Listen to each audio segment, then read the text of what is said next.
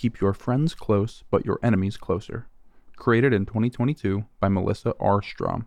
Magnetic video cassette tape, ink, and glue on canvas.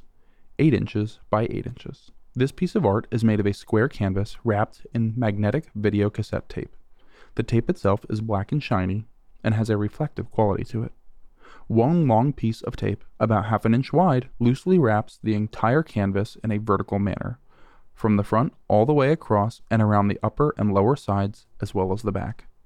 The edges of the tape are visible, forming overlapping, layered stripes as they appear to have been hastily wrapped with the tape drooping from the bottom at various lengths.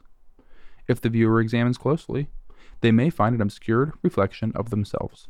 Black ink has been painted along the left and right sides of the canvas, where the tape does not fully conceal the edges of the canvas.